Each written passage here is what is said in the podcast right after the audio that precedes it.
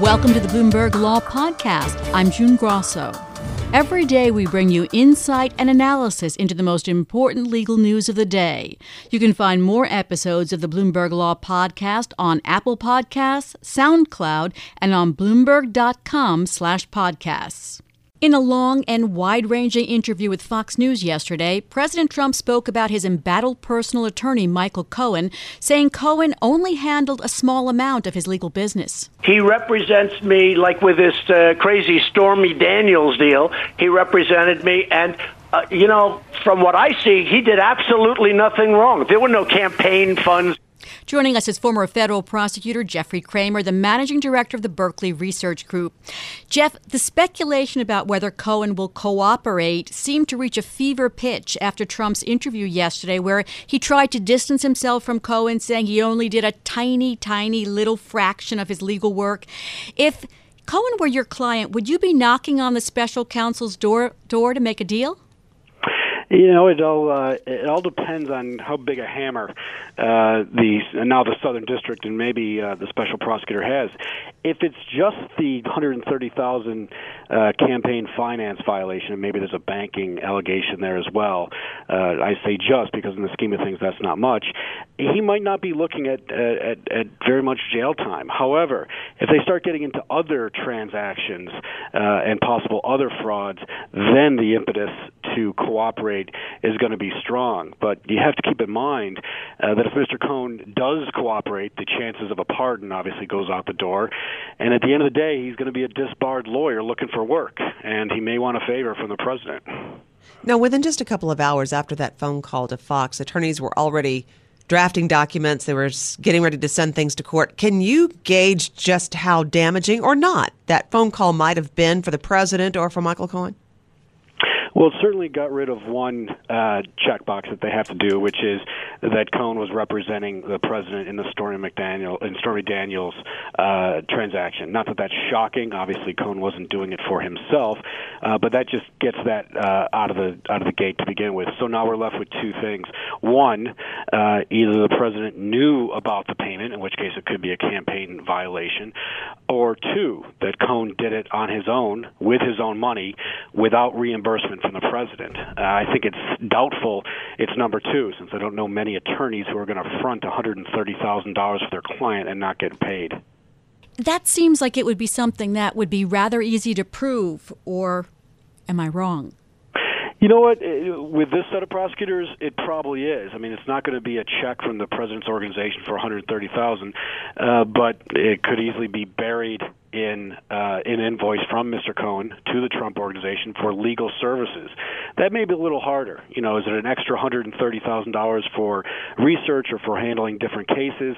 That's a little harder to dissect. Um, but we're still left with the what I think a reasonable uh, statement is is that again, no lawyer fronts that kind of money without getting reimbursed. It's just it makes no sense. Before all of this happened, I had never heard of a special master before. Uh, I love the title of it. I, it sounds like a, a special rank, maybe in, in, the Navy or something. Uh, but the judge who has chosen has been chosen to be that special master um, is Barbara Jones, and her reputation is that she cut her teeth as a mob prosecutor. Does that tell you anything, or is that just coincidence? Uh, no, that's coincidence. Uh, Barbara Jones is a former uh, prosecutor and federal judge. Uh, so when you're a prosecutor in New York City, the chances you're going to do some organized crime cases are pretty good. Um, uh, Barbara is a, is a very well respected uh, practitioner, uh, so I think both sides can be comfortable that she's going to call balls and strikes well. Jeff, Stormy Daniels' lawyer asked to be allowed to join the case because of evidence that was seized from the raid on Cohen's office. Should he be allowed to join the case? Uh, well, it's not surprising he's trying to. It gets him at least a, a seat at the table to see what's going on. We're not sure if he has any standing uh, or not, and and the judge Kimba Wood, uh, who's certainly handled her fair share of high-profile matters, is being very careful, not surprisingly, and circumspect in this. So uh, so far, it doesn't uh, play out anyway. I'm not sure if uh, again he has standing at this point. Uh, it depends on what documents are in there, but at least he's he's putting a pin uh, in the dartboard just to, to, to set his place there, just in case. what is the process from here on out? There seem to be so many different layers and so many different strings going on to different cases and different um, civil suits. It, it, it, all starts to get tangled up if you cannot keep track of it very clearly. So, what is the process now? Walk us through. Yeah, it is very uh, convoluted. You know, there's a, there's a, lot of clowns under this circus tent right now. Um, so you have uh, Trump's attorneys who wanted to, and the judge allowed them to take a look at what's there so they can take a first pass at what they think might be privileged. Um, and the prosecutors, the Southern District, has said they would have a taint team uh, to go through uh, the items. Uh, but what's going to happen is that Cohen's attorneys will look at it, Trump's attorneys will look at it. Prosecutors obviously know what they have for the most part, um, but then uh, Judge uh, or Judge Jones, Barbara Jones, will look at it and decide what is privileged and what is not, and then give it to the Southern District uh, prosecutors. So, in a normal case, uh, not many normal things here, uh, there would be what's called a taint team, prosecutors and agents not associated with the case in chief reviewing items. Uh, the judges kind of remove that from the prosecutors and going to have uh, uh, Barbara Jones look at it and then decide what prosecutors can look at and what they cannot. So, Jeff, during that interview yesterday on Fox, Trump hinted that he may intervene in the Justice Department's Russia investigation, which he has hinted at before. But did that that that send you any you know do you have any more additional concerns because of this Cohen probe that he might do that you know what? I think any anyone who's been involved in the system and any former prosecutor, that would send a chill down their spine when the President of the United States says he's going to take over parts of the Justice Department. And if it came from any other president, I think uh, it'd be front page news. Uh, but because this president is, is somewhat free with his language and probably doesn't mean eight tenths of what he says, you take it with a grain of salt. Like I said, if it had been any other president in our lifetime that made that statement, it would be shocking. Uh, that bar of shocking is, is is pretty high right. He's pretty high right now. So uh, is he going to take over the Justice Department? No. Is he just you know pontificating that thirty minute rant? Uh, absolutely. And uh, you'll be aware that uh, today he said again during his meeting with Angela Merkel, referring to that uh, committee report. Again, he said, no collusion, no collusion. Thank you, Jeff Cramer, as always. He's the managing director of the Berkeley Research Group and a former federal prosecutor.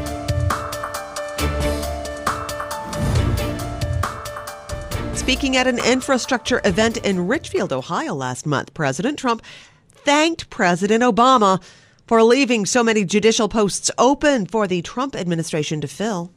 We were left judges. They're the ones that judge on your disputes. They judge on what's fair on the environment and what's not fair, where they're going to take your farms and factories away and where they're not. Amazing. It was the gift. Uh, kind of. Despite congressional gridlock, President Trump and Mitch McConnell seeing some success confirming federal court nominees, filling the U.S. judiciary with young conservatives who can actually shape American law for generations to come. Laura Litvan covers Congress for Bloomberg News, and she joins us now to clear a few things up in our Bloomberg 99.1 studios in Washington. Let's talk about first what the president did say that this was a gift, uh, but it wasn't a gift, actually. It was something else. Well, it was a strategy, really. I mean, we see in both parties in recent decades a growing determination as one presidency starts to end to, if one party, the other party will hold the Senate, to delay things and keep things open. So, what we had happen under uh, at the end of Obama's term was not only the Supreme Court vacancy after Justice Scalia passed away, that was kept open, but also uh, a lot of people don't realize this, but there were 108 judgeships vacant when Trump came in. That's partly because uh, the Republicans in the Senate used every uh, available opportunity to try to delay some of the Obama picks. There were only two circuit court judges approved under uh, President Obama's last two years and 18 district court judges. That's a trickle. Laura, let's talk about the judges themselves. Except in a few cases, the judicial nominations contrast with some of the other nominations that Trump, the Trump administration has put forward. Are the candidates being vetted or suggested by outside conservative groups? Well, um, the the um, Federalist Society the executive vice president of that organization is operating, as he says, separately as an advisor to the White House because that group doesn't make recommendations, but certainly he's taking his perspective in there. And there's other people advising the White House. Um, and you know, the White House counsel, McGahn, is working closely with Mitch McConnell's office as they're ferreting through all the potential nominees, very closely looking for the right kind of a conservative, originalist kind of perspective that they want to bring to the courts. Okay, so you had said that there were more than 100 vacancies. Is that right? How many judges are we talking about, and how much difference is this ultimately going to make? Well, what we're seeing so far is. Um, you know, a great impact on the appellate courts. 15 circuit court judges uh, have been confirmed so far this year. That's a very high level. Um, and we've had 17 trial court judges. Of course, Gorsuch brought onto the courts. The, the, appellate court number is very important because so many cases go no further than the appellate courts. We have about maybe 80 cases every year decided by the Supreme Court. Last year, 59,000 cases were decided by the 13 appellate courts. Laura, the appellate courts are so important in in uh, decision making because they're the last step before the Supreme Court, and so few cases get to the Supreme Court. But how close are they to actually turning those appellate courts to conservative? It takes a long time. It certainly does, but that number 15 is much better than we've seen under the last five presidents. Um, and there's more activity coming. Yesterday, the president nominated eight more judges at the circuit and district court level as Congress was leaving town for recess. And Mitch McConnell, the majority leader in the Senate, uh, filed, uh, took steps in the process to tee up votes when the Senate comes back on six more circuit court judges.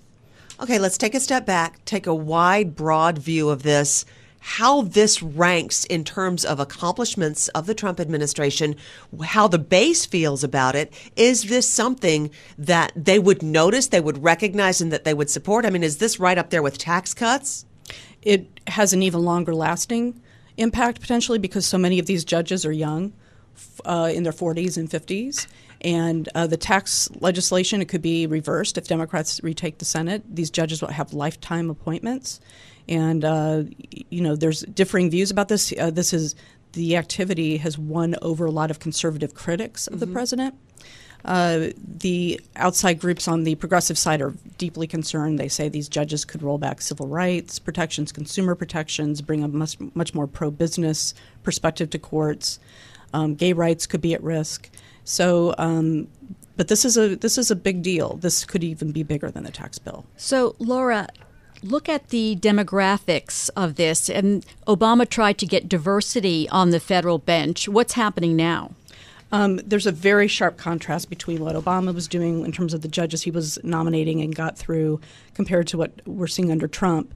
For instance, under Obama, we'll, we'll take the circuit court numbers. Uh, we had about 73 percent uh, uh, I'm sorry, 67% of the circuit court judges confirmed so far are white males. Under Obama, it was just 33%.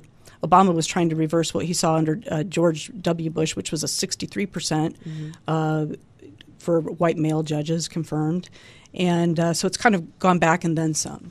All right, Laura Litvin, Bloomberg News congressional reporter, a terrific story about this very issue on the Bloomberg terminal. I encourage you to check it out. Thanks so much, Laura. Thanks for listening to the Bloomberg Law Podcast. You can subscribe and listen to the show on Apple Podcasts, SoundCloud, and on Bloomberg.com slash podcast. I'm June Grasso. This is Bloomberg.